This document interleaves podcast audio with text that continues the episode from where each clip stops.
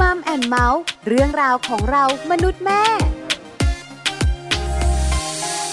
สวัสดีค่ะ Mom and Mouth เรื่องราวของเรามนุษย์แม่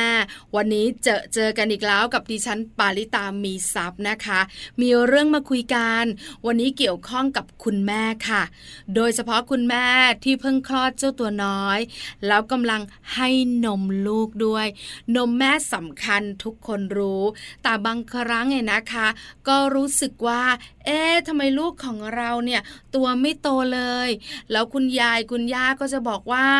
เอานมผงเสริมสิจะได้ตัวโตผิวพรรณเปล่งปลั่ง คุณแม่หลายคนก็อยากให้ลูกสุขภาพดี น่ารักจำมาม ก็เลยเสริมนมผง วันนี้เนี่ยเราจะคุยกันประเด็นนี้ค่ะเรื่องการเสริมนมผงในระหว่างที่กินนมแม่ด้วย จะมีผลอย่างไรบ้าง ที่สำคัญดีหรือไม่ดีอย่างไร อยากรู้ติดตามกันในช่วงของมัมสอรี่ค่ะช่วงมัมสตอรี่ มัมซอรี่วันนี้เราจะคุยกันเรื่องของนมผงกับนมแม่ ไม่ได้คุยกันในมุมของนมชนิดไหนสำคัญกว่ากัน เพราะเรารู้อยู่แล้วค่ะ ว่านมแม่สำคัญที่สุด แต่มีคุณแม่หลาย ๆ ครอบครัวนะคะ เสริมนมผงระหว่างลูกดื่มนมแม่ไปด้วย มากมายหลากหลายเหตุผลที่ทำแบบนั้น จริง ๆ แล้วมันดีไหมที่สำคัญมันส่งผลอย่างไรต่อเจ้าตัวน้อยบ้าง วันนี้เราจะได้พูดคุยกับคุณหมอยุพยงแห่งชาวนิตรองประธานมูลนิธิศูนย์นมแม่แห่งประเทศไทย คุณหมอยุพยงจะมาบอกคุณแม่แม่ทุกท่าน ว่าจริงๆแล้วเนี่ยนมแม่นมผงเราสามารถให้ลูกดื่มพร้อมกันได้ไหม ดื่มแล้วจะมีผลอย่างไรบ้าง ตอนนี้คุณหมอยุพยงพร้อมแล้ว ไปขอความรู้คุณหมอกันเลยค่ะมัมสตอรี่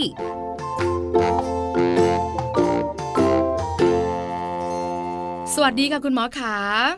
สวัสดีค่ะคุณปลาค่ะ วันนี้มัมแอนเมาส์ขอความรู้คุณหมอเรื่องของนมแม่ กับนมผงที่กินผสมกัน คุณแม่หลาย ๆ คนเนี่ยนะคะ อาจจะมี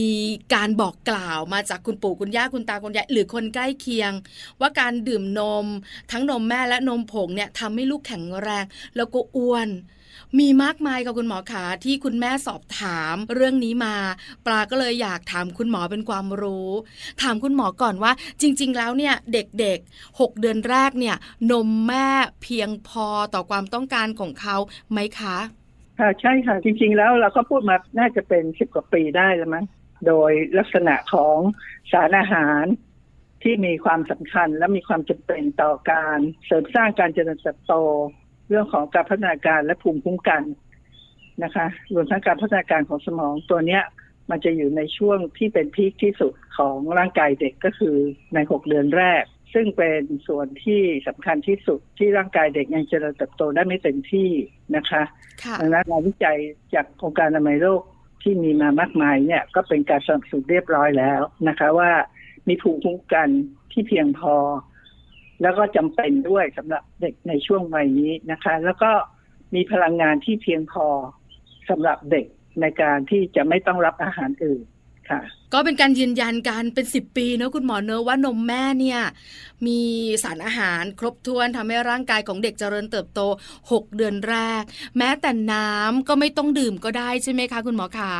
เพราะในนมแม่มันมีน้ำถึง 87เปอร์เซ็นอยู่แล้ว เพราะฉะนั้นถ้าหิวน้ำก็ให้กินนมแทนน่าจะดีกว่า เพราะมันไม่ใช่น้ำเปล่า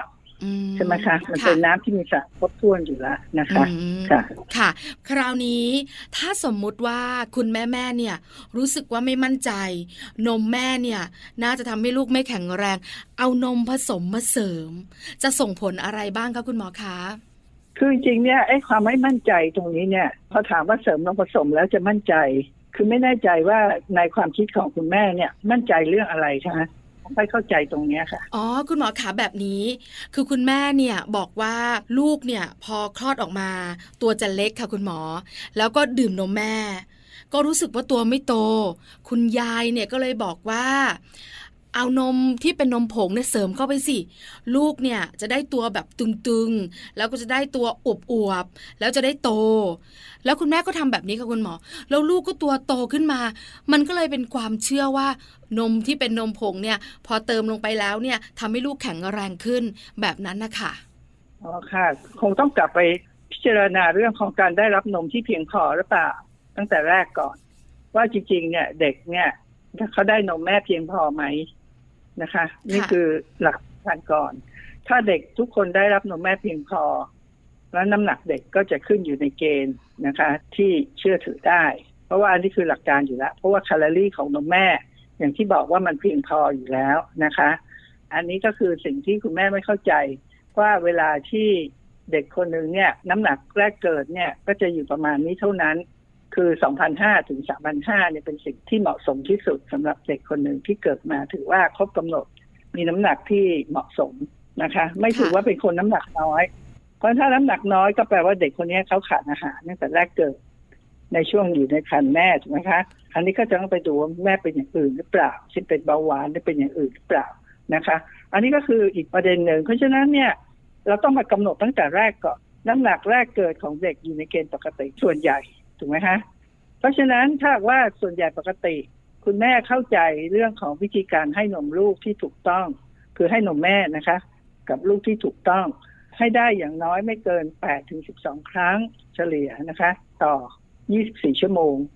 ก็แปลว่าเด็กคนนี้เนี่ยน่าจะได้รับน้ำนมแม่เพียงพอแต่ว่าไม่ใช่ตัวการันตีต้องกลับไปดูที่ปัสสาวะอุจจาระอีกทีด้วยว่า เด็กเนี่ยมีปัสสาวะอุจจาระนี่อยู่ในเกณฑ์หรือไม่ เช่น ในช่วงแรกเกิดเนี่ยแน่นอนปัสสาวะอาจจะไม่เยอะ เพราะว่าเพิ่งได้รับนมยังน้อยอยู่ น้ำนมแม่ก็ออกมาน้อยอยู่ เพราะฉะนั้นก็จะได้อยู่หนึ่งถึงสองครั้งเท่านั้นเองนะคะ แล้วอุจจาระนี่อาจจะเยอะเพราะว่าเนื่องจากมีขี้เทาอันนี้ก็อาจจะเป็นตัวที่ยังวัดไม่ได้ แต่ประมาณวันที่สามเนี่ยเป็นต้นไปเนี่ย ใกล้ๆเนี่ยตัวน้ำนมแม่จะเริ่มเพิ่มขึ้นแล้วนะคะ เพราะฉะนั้นปัสสาวะเด็กก็จะต้องเพิ่มขึ้นตามสัดส่วนของน้ำนมที่ได้รับ อันนี้คือตัวสะท้อน สะท้อนเลยค่ะว่าน้ำนมที่เด็กได้รับจากแม่นี้เพียงพอ เพราะฉะนั้นประมาณวันที่ห้าถึงวันที่เจ็ดเนี่ย โดยทั่วไปเนี่ยปัสสาวะจะต้องอยู่ประมาณห้าครั้งขึ้นไปนะคะค่ะแล้วอุจจาระอย่างน้อยสามถึงสี่ครั้ง อันนี้ก็คือหลักทั่วไปเลยที่เราดูว่าฉี่ที่ออกมามันใสแล้วก็ชุ่มผ้าอ้อมนะคะ แต่ตอนนี้ใส่แพมเพิร์สเนี่ยก็อาจจะมีปัญหา ก็อาจจะต้องดูในแพมเพิร์สของการปริมาณดูว่ามันมีชุ่มมากนะคะ ประมาณสี่ คืนขึ้นไปเนี่ยก็ถือว่าใช้ได้ อย่างนี้เป็นต้นนะคะ อันนี้คือหลักการก่อนพอหลักการตรงนี้เข้าใจตรงกันแล้วว่า ถ้าเด็กได้รับน้ำนมพอ แต่น้ำหนักยังไม่ขึ้น ก็อาจจะต้องไปเช็คดูว่า เอ๊ะมันเกิดจากสาเหตุอะไรหรือเปล่า ที่ไม่ชัดเจนนะคะ ส่วนการเสริมนมผสม เราจะเสริมต่อเมื่อมั่นใจว่าคุณแม่มีน้ำนมไม่เพียงพอสำหรับการเจริญเติบโตของลูกนะคะ เพราะฉะนั้นนมผงที่ได้ในส่วนใหญ่เนี่ย ไม่ได้มองถึงเรื่องภูมิคุ้มกันเลย เพราะว่าภูมิคุ้มกันแทบจะไม่มีเลยถูกไหมคะค่ะ ต้องถามว่าในนมผงเนี่ยมันมีสารอะไรบ้างนะคะส่วนใหญ่เนี่ยจะบอกว่าในนมแม่เนี่ยจะมีสารประมาณมากกว่า200ชนิดอ่าคุณปลาเคยไปดูที่ข้างกระป๋องนมผงบ้างไหมคะ ค่ะ เคยดูบ้างค่ะ ถ้านับทุกตัวเนี่ยจะมีประมาณไม่เกิน40ตัวนะคะ 40ตัวนี่หมายความว่านับทุกตัวนับหนึ่งสองสามสี่ไป แต่ของนมแม่นี่มีมากกว่า200ชนิดไงฮะค่ะคุณหมอก็นับตั้งแต่เรื่องโปรตีนอะไขมันคาร์โบไฮเดรตอะไรพวกนี้ทั้งหมดแล้วก็รวมทั้งวิตามิน รวมทั้งเกลือแร่อันนี้นับเป็นหนึ่งหนึ่งหนึ่งหมด มันก็จะดูเยอะอ๋อถูกไหมค่ะนะฮะอันนี้ต้องบอกเลยว่าข้อกำหนดที่คุณแม่จำเป็นต้องเสริมนมผงก็คือกรณีที่เด็ก ได้รับนมแม่ไม่เพียงพอ แล้วทำให้การเจริญโตไม่ได้ตามเกณฑ์เท่านั้นเองนะคะอ๋อแต่ถามว่าเราบอกว่าเด็กคนหนึ่งเนี่ยที่กินนมแม่แล้วเนี่ยดูผอมกว่าเด็กที่กินนมผง อันนี้ก็เป็นเรื่องจริง เพราะโปรตีนของนมแม่กับโปรตีนของนมผงต่างกันนะคะ เพราะโปรตีนนมแม่ก็คือโปรตีนของคน ถามว่าลูกคนเกิดมาเนี่ยหนักสองโลครึ่งถึงสามโลครึ่ง ลูกวัวเกิดมาน้ำหนักเท่าไหร่คะโอ้ มากกว่าแน่นอนน่ะใช่ค่ะหนัมากเราก็จำไม่ได้ แต่ว่าแม่วัวตัวหนึ่งก็ไม่รู้หนักเท่าไหร่นะคะ เป็นหลายร้อยกิโลถูกไหมคะ เพราะฉะนั้นลูกเขาเกิดมาไม่ใช่น้ำหนักสองกิโลครึ่งถึงสามกิโลครึ่งเพราะฉะนั้นลูกเขาตัวใหญ่ เพราะฉะนั้นโปรตีนที่มาจากนมวัว พูดถึงโปรตีนจากนมวัวก่อนนะค่ะโปรตีนที่มาจากนมวัวจะเป็นโปรตีนที่มีตัวใหญ่ มีปริมาณเยอะเป็นคนละชนิดกับของมนุษย์อยู่แล้วล่ะ แต่ว่าของนมผงเนี่ยเขาก็จะพยายามย่อย ให้โปรตีนเนี่ยมันมีขนาดที่มันเล็กลง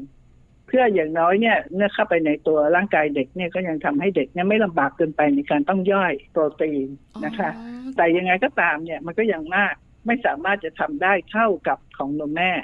คือข้อที่หนึ่งข้อที่สองคือชนิดของโปรตีนเนี่ยไม่เหมือนกัน เพราะโปรตีนของวัวเนี่ยมันเป็นเบต้าแลคโตคอบูลิน แต่ของมนุษย์เนี่ยเป็นอัลฟาอะบูมินนะคะ เพราะฉะนั้นมันไม่เหมือนกัน เมื่อไม่เหมือนกันเนี่ย คุณสมบัติของการทำงานก็ไม่เหมือนกันอยู่แล้ว และมีโอกาสเกิดภูมิแพ้ได้ง่ายเหลือเกินนะคะ อันนี้คือสิ่งที่เราเห็นชัดก่อนนะ ในเรื่องของโปรตีน เพราะฉะนั้นอันนี้ตัวแรกตัวที่สองคือไขมัน ไขมันที่มาจากนมผง หลายคนอาจจะไม่เคยอ่านข้างกระป๋องไขมันที่มาจากนมผงส่วนหนึ่งเนี่ย ต้องถูกสกัดทิ้งออกไป ไม่สามารถนำมาใช้ได้ เพราะว่ามันไม่มีตัวเขาเรียกว่ากรดไขมันไม่อิ่มตัวชนิดพิเศษที่จำเป็นต่อร่างกายของการเจริญโตของเด็ก โดยเฉพาะในเรื่องของพัฒนาการสมองหรืออะไรก็ตามเนี่ย พวกนี้เนี่ยมันไม่สามารถมีได้ ดังนั้นเนี่ย ถ้าคุณแม่เนี่ย ไปอ่านในข้างกระป๋องของนมผง คุณแม่จะเห็นว่าจะมีน้ำมันพืชนานาชนิดถูกเติมเข้าไปอยู่ในนั้น เช่น น้ำมันพืชจากข้าวโพด น้ำมันพืชจากพวกถั่วเหลือง น้ำมันพืชจากดอกทานตะวัน อย่างนี้เป็นต้นนะคะค่ะเพราะฉะนั้นก็จะต้องมาผสมในสัดส่วนต่างๆ กัน เพื่อให้ได้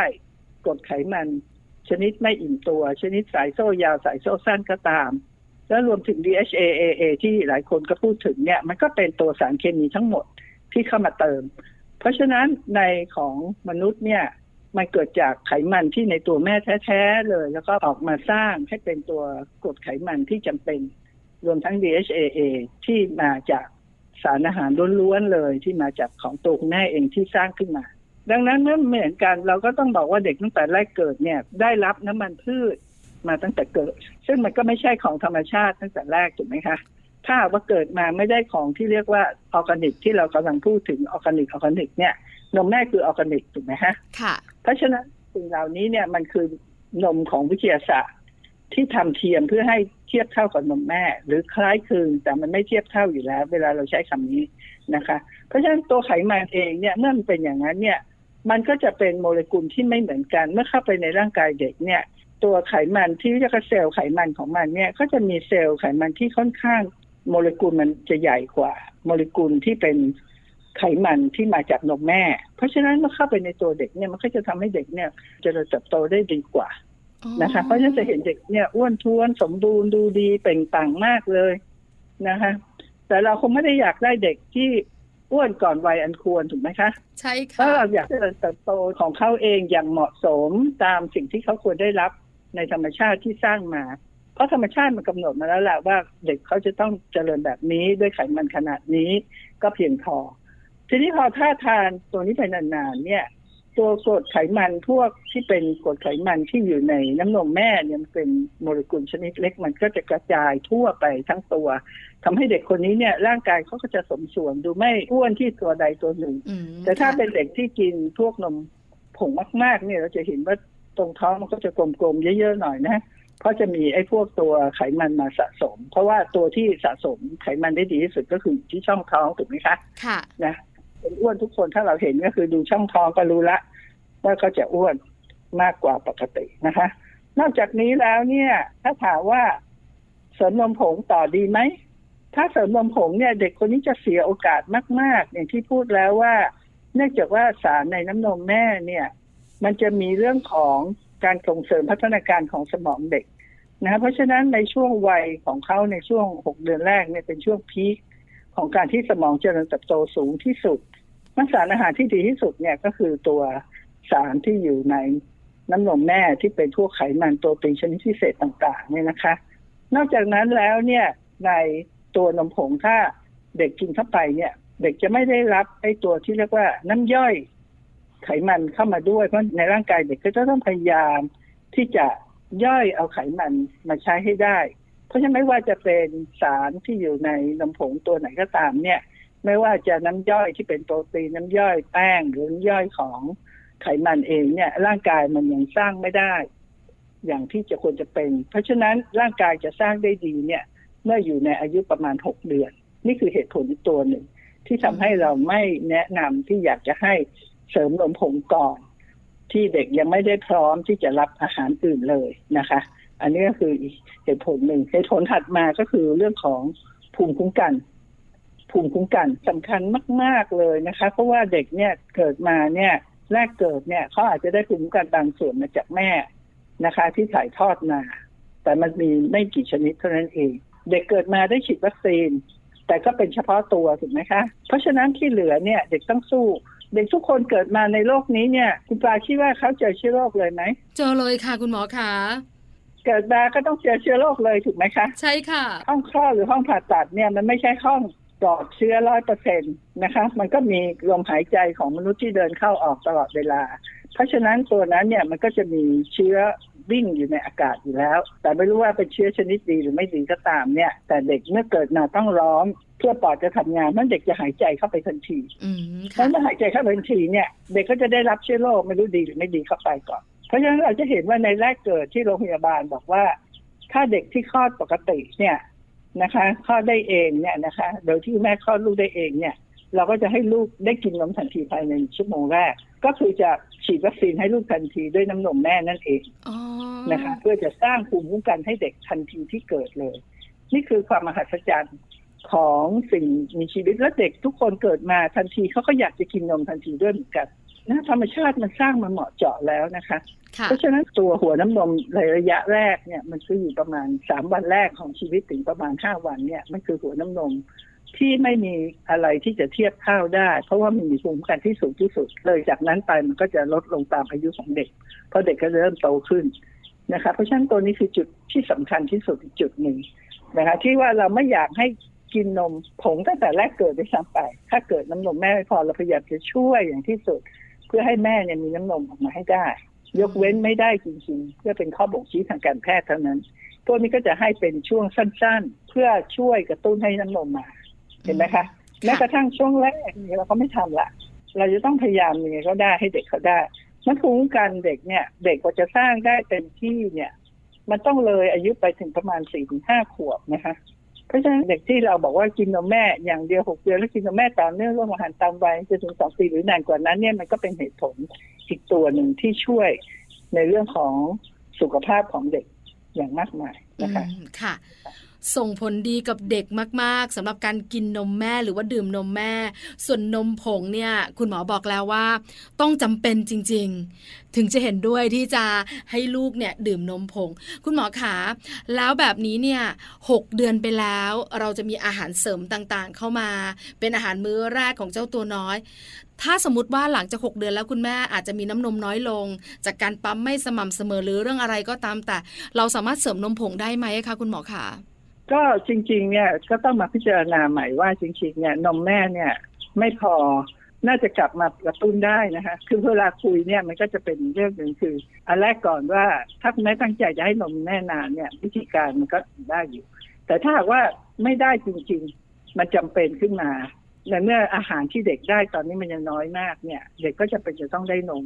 เพราะมันจะให้พลังงานมากกว่าอืมอาหารค่ะที่ทานในแต่ละมื้อนะคะเพราะว่าอาจจะเริ่มขึ้นแค่มื้อสองมื้อเองเนี่ยแล้วก็อาจจะทานได้ไม่เยอะเพราะเป็นช่วงช่วงลองของนะอาจจะลองบ้างไม่ลองบ้างไม่ร่วมมือบ้าง พวกนี้เนี่ยก็อาจจะเป็นประเด็นของการที่ทำให้เด็กน้ำหนักลดได้นะคะ แต่ว่าก่อนที่จะเริ่มอะไรนี่หมอว่าควรจะดูก่อนว่าเอ๊ะทำไมเรา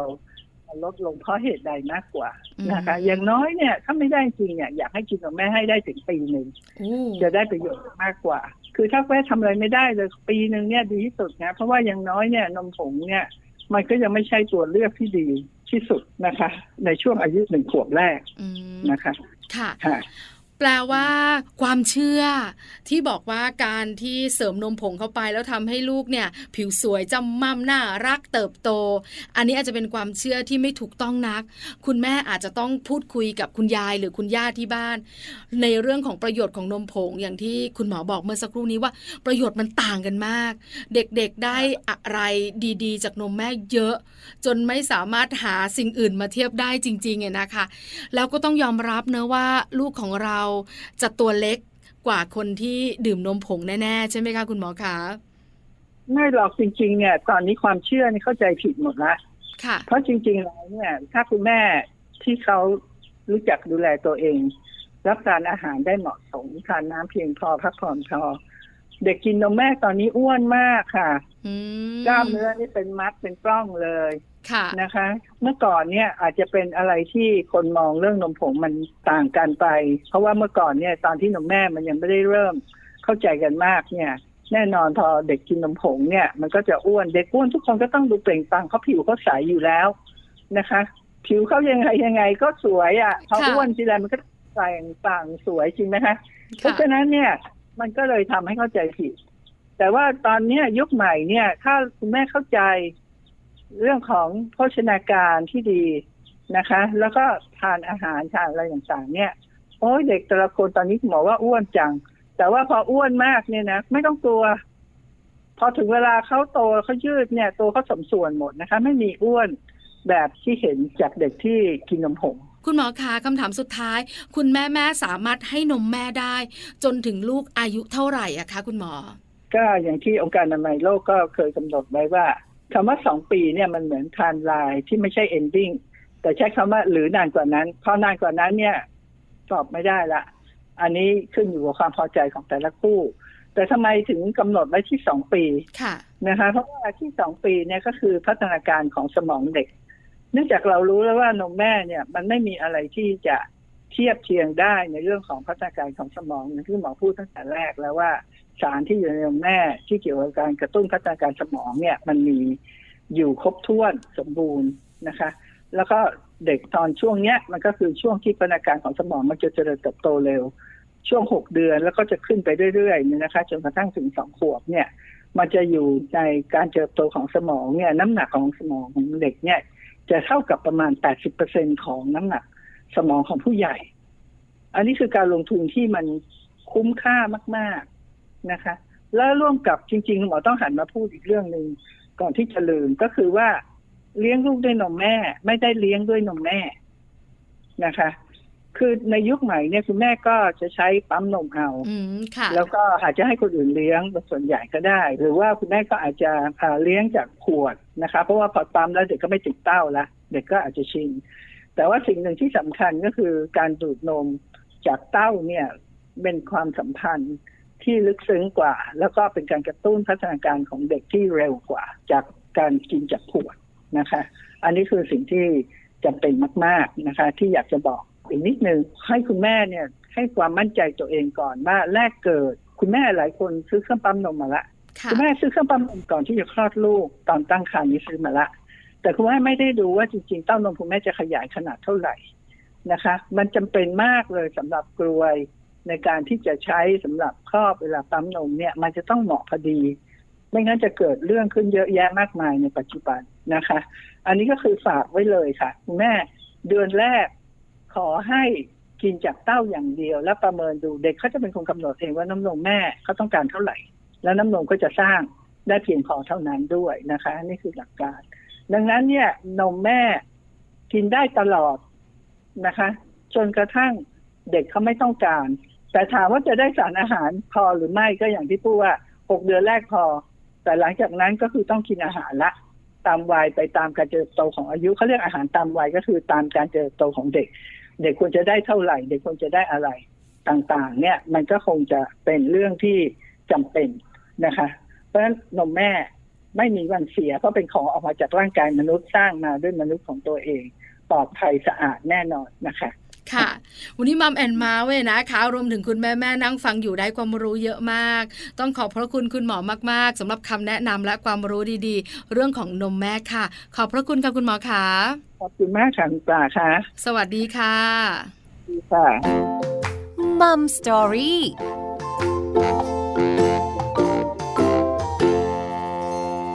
อบพระคุณคุณหมอยุพยงแห่งเชาวนิชนะคะ รองประธานมูลนิธิศูนย์นมแม่แห่งประเทศไทย คุณหมอมาให้ความรู้คุณแม่แม่กระจ่างทุกเรื่อง ทั้งเรื่องของนมแม่ ทั้งเรื่องของนมผงค่ะ